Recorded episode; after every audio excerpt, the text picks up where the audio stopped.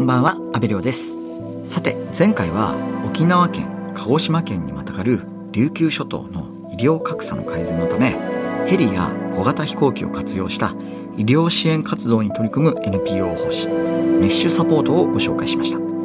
沖縄や鹿児島県の離島で急病人を大きな病院に運んだり、離島に医師を運んだり、これまでにおよそ2300件の緊急搬送を手掛けたこと。そして、こういった活動をしている NPO 法人は、メッシュサポートだけということを伺いました。では、メッシュサポートの活動を離島に住む人たちはどんな思いで見守っているのでしょうか。また、その後、行政の支援を得られるようになったのかなど、今週もお話を伺っていきたいと思います。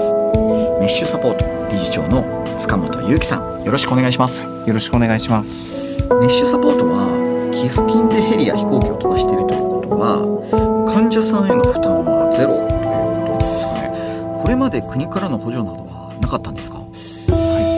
い、まず行政の方も国としてはあの自衛隊とか海上保安庁のヘリでサポートをしています。であと、えー厚生労働省の事業を使ってドクターヘリというものも配備をしておりましてそれなりに行政としても取り組んでいるものはあります。で僕たちが行っているのはそこのサービスから漏れてしまう方たちを助けるために、まあ、してでこれも、ま、全て予算に関わってくることではあるんですけどそのサービスから漏れてる人たちも何とかしなくてはというふうに思って取り組めるかそれかあのこれだけのことも行政サービスとしてあるのでもうそれ以上のことはというふうにこれはそれぞれの、まあ、町の人たちの考え方にはなってしまうんですけどでそこがですねなかなかこういう特定少数の人たちを助けることにはなかなか行政としては動きづらいというところがあります。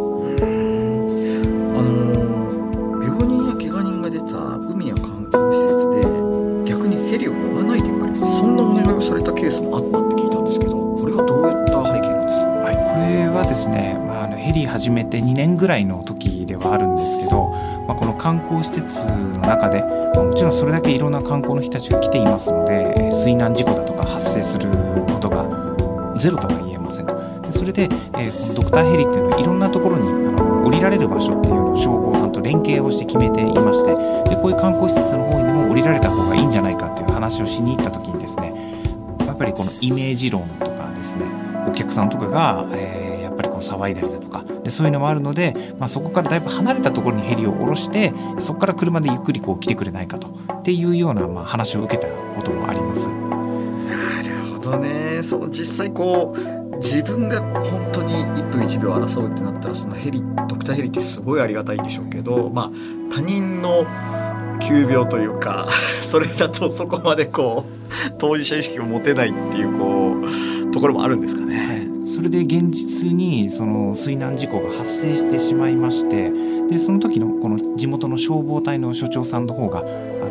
まあ、自分がもう全部責任を取るから、えーそのビーチのところにヘリを下ろして助けてくれということででそういった事件が起きてしまいましてでヘリコプターを下ろして、まあ、早いあの救命活動をすることができて助かったん。でこういった事案があって、えーそういう観光施設の方もすぐビーチの近くにヘリを降りられるようにした方がいいねということで、まあ理解が得られたっていう事例もあります。あのまさに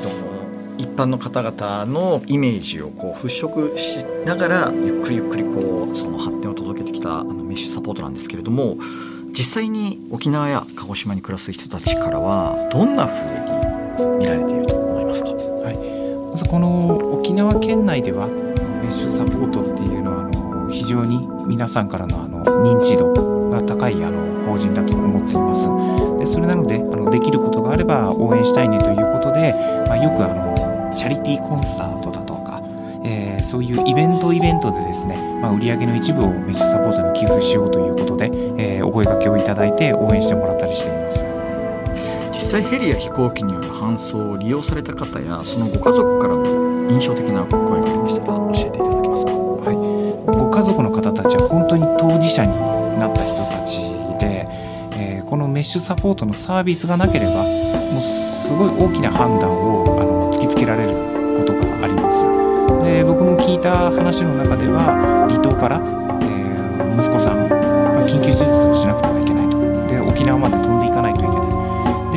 今度沖縄まで運んで手術をしたとしてもフェリーだとかあの民間便でも戻すことができないので行ったっきりになっちゃいますよと。でそれでも運ぶかどうするかもうこちら諦めるかっていうのを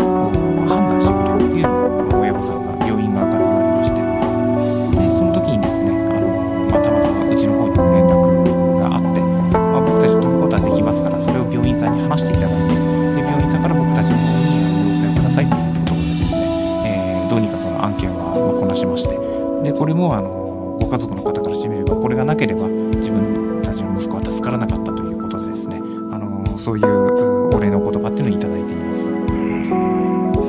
の冒頭でメッシュサポートのヘリや小型飛行機に国の予算がつかないのかと伺ったんですけれども2020年にヘリに関しては行政事業となったそうなんですよね、はい。これはどういったこう経緯なんですか？はい、とこれまでも、えーヘリコプターの方もですね、え5回運休をして、えーいろいろと沖縄県の方で何とかしてほしいだとかこの地元の市町村も声を上げたりだとかあやってはいはしたんですけど、まあ、なかなか現実的な事業としてちゃんと形をすることがなくてですね。で僕たちがもうちょっと先どうにもいかなくなった時点で、まあ、12年かかってですね。まあ、その時にやっと、えーこの国の予算と、えー市町村の予算を合わせてどうにか、えーヘリコプターを飛ばしていこうという事業化をを作ることまでどうにかできまして。で今はあのヘリコプターに関しては行政の直接経費っていうのだけはまあ出してもらえるようにまでなりました。そうするとかなり運航事業がしやすくなってきたんですか？そうですね、えーその前まではこのヘリコプターと飛行機との両方寄付金で、まあ、ちょっと無理な取り組みではあったんですけどやっている中でその中で予算の多いヘリコプターの方というのは、えー予算が出るようになりましたので純粋に寄付金を飛行機に一本化してですね運営できるようにはなってきました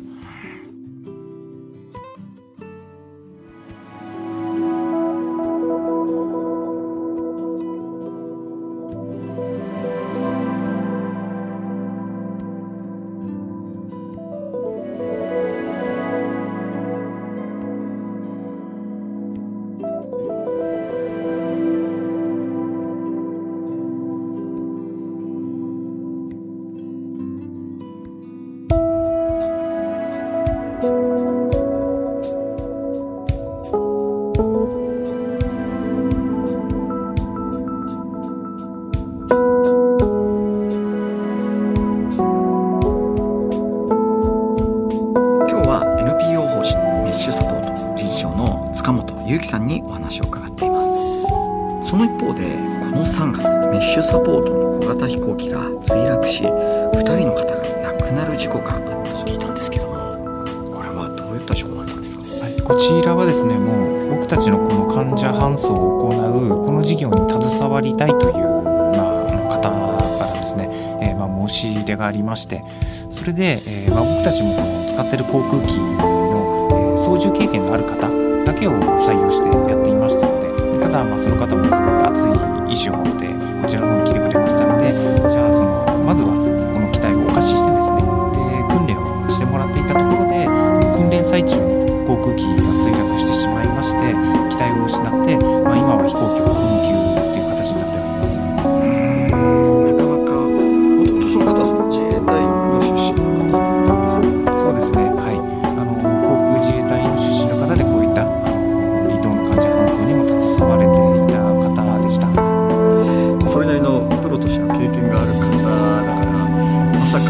故になるとは想像できなかったですよね。そうですね。本当にまさかでした。あのメッシュサポートのヘリと小型飛行機の現在の状況ってどういうふうになってますか？はい、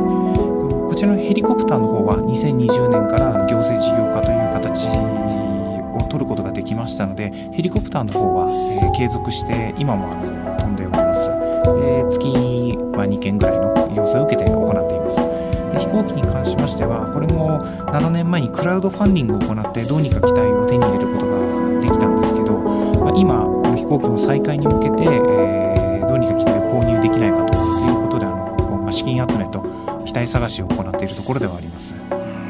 やっぱりこの今の状況の中でも小型飛行機を使いたいっていうニーズはまだまだ集まってきてますか？はい、これも月に1回ほどの頻度ではあるんですけどこの離島の医療機関の方からですね、まあ、僕たちが今飛べないことは分かってはいるんですけど、まあ、どうにかあの運べないでしょうかと。であとは再開はいつになりますかねというようなお問い合わせというのをいただいています。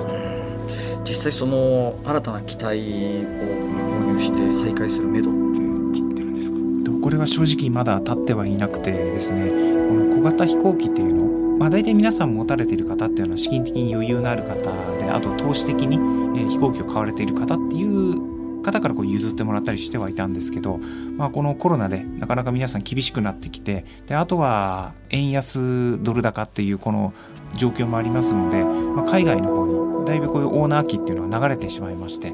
で今はですねこういうのをすぐ譲ってもいいよっていう方の期待がない状態ではあります。うんあの大体れぐらいの予算が必要なんですか？で僕たちが飛ばしている飛行機小型飛行機っていうのが6人乗りの機体っていうのを改造するとどうにか寝かせて患者さんが運べるサイズになりましてでこちらも数年前までは1億円ぐらい新品で1億円ぐらいだったものっていうのがあ今円安ドル高になっちゃってますのでこれが1億5000万円とかに値上がりしちゃってるような状態ではあります。でな7年前もそれ約20年落ち18年落ちだった機体を、まあ、3000万円ぐらいでしたのでそれを7年前に購入して使ってたっていうところなんです、まあ、こうした、まあ、なかなか厳しい状況の中メッシュサポートのメンバーたちと誓ったことがあるそうなんですが、はい、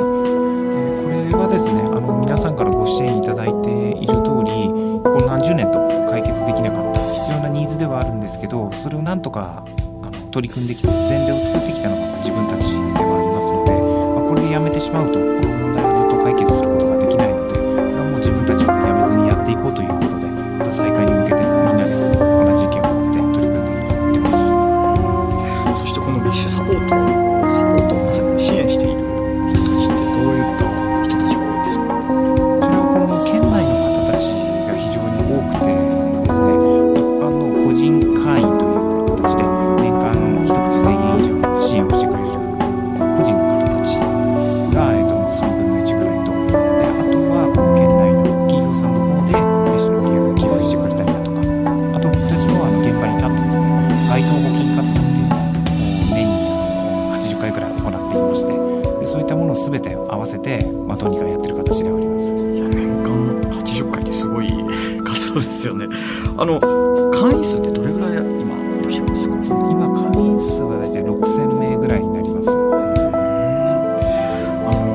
もう一つ質問なんですけれども、はい、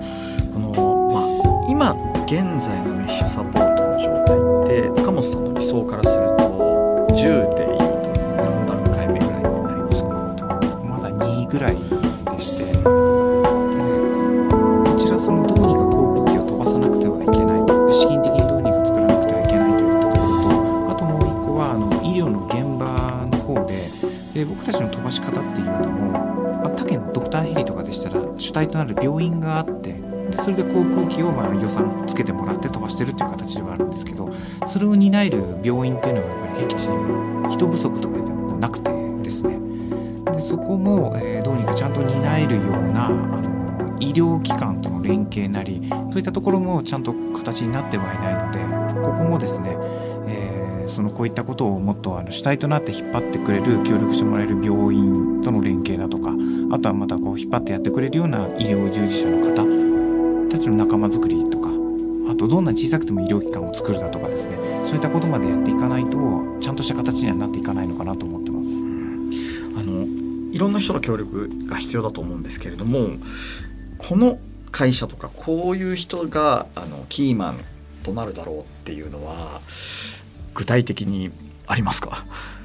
とですね。企業さんでしたらこれはもう資金面になってしまいますと。なんであのどこの企業さんじゃないとっていうのはないですね。であとはとこの医療機関というのもどの医療機関じゃないとダメっていうわけではなくてこれもドクターヘリというのはこんな病院じゃないとダメですよっていうのが国の事業としてはありはするんですけど僕たちがやってることっていうのは、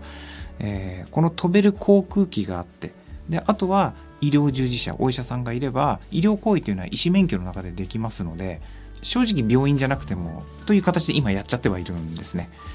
ただやっぱり毎日やっていくっていうふうになるとそれなりの組織力が必要にはなってきますので、まあ、それをあのちゃんと離島もコーディネートを考えてやるっていう医療機関さんであればできていくんだろうなと思ってます。あの実際その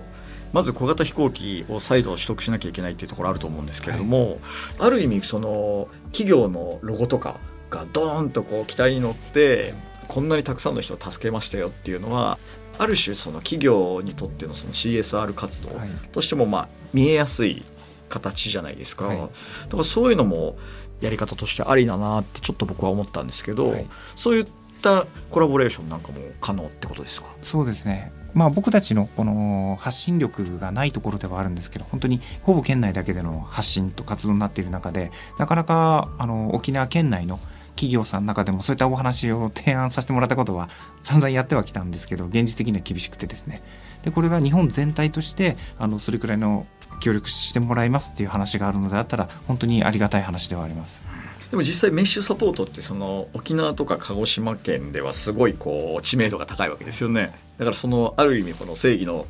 味方みたいなヘリコプターがこうドーってこう飛んできた時にそこにこう企業のロゴとか入ったらすごいなんかブランディングになりそうな気がしますよね。その例えば本州のあの企業さんがその沖縄にいろんな形で進出する際にすごくこう親近感を持ってもらえるっていうようなこう広告効果ありそうですよね。はい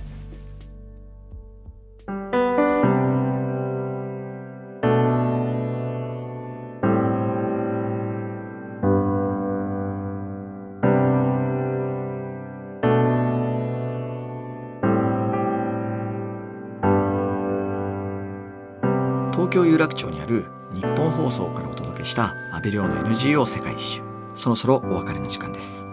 今日は NPO 法人メッシュサポート理事長の塚本裕樹さんにお話を伺いました。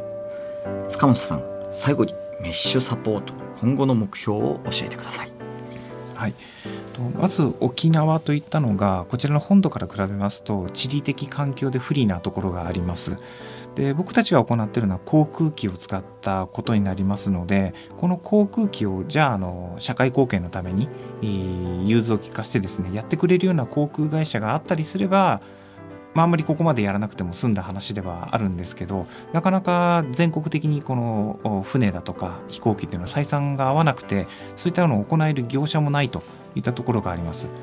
で医療以外の交通インフラの問題ですね。でこれをどうにかその交通インフラの問題と、えー、あとこの医療の問題というのを掛け合わせて一つの、まあ、航空会社みたいなものを作ってですね。でどうにか採算を合わせて地域貢献ができないかと思ってあのいろいろと宿泊してはいます。い。やでも本当にこう、まあ、ゴールキーパーというか塚本さんたちがこう退いてしまったらこの日は消えてしまうわけですもんね。いや、ぜひ頑張ってほしいと思います。NPO 法人メッシュサポート理事長の塚本裕樹さん、貴重なお話をありがとうございました。ありがとうございました。そして NGO 世界一周は今日が年内最後の放送となりました。2023年の最初の放送は1月2日となります。来年もよろしくお願いします。皆さん、良いお年をお迎えください。ここまでのお相手は阿部亮でした。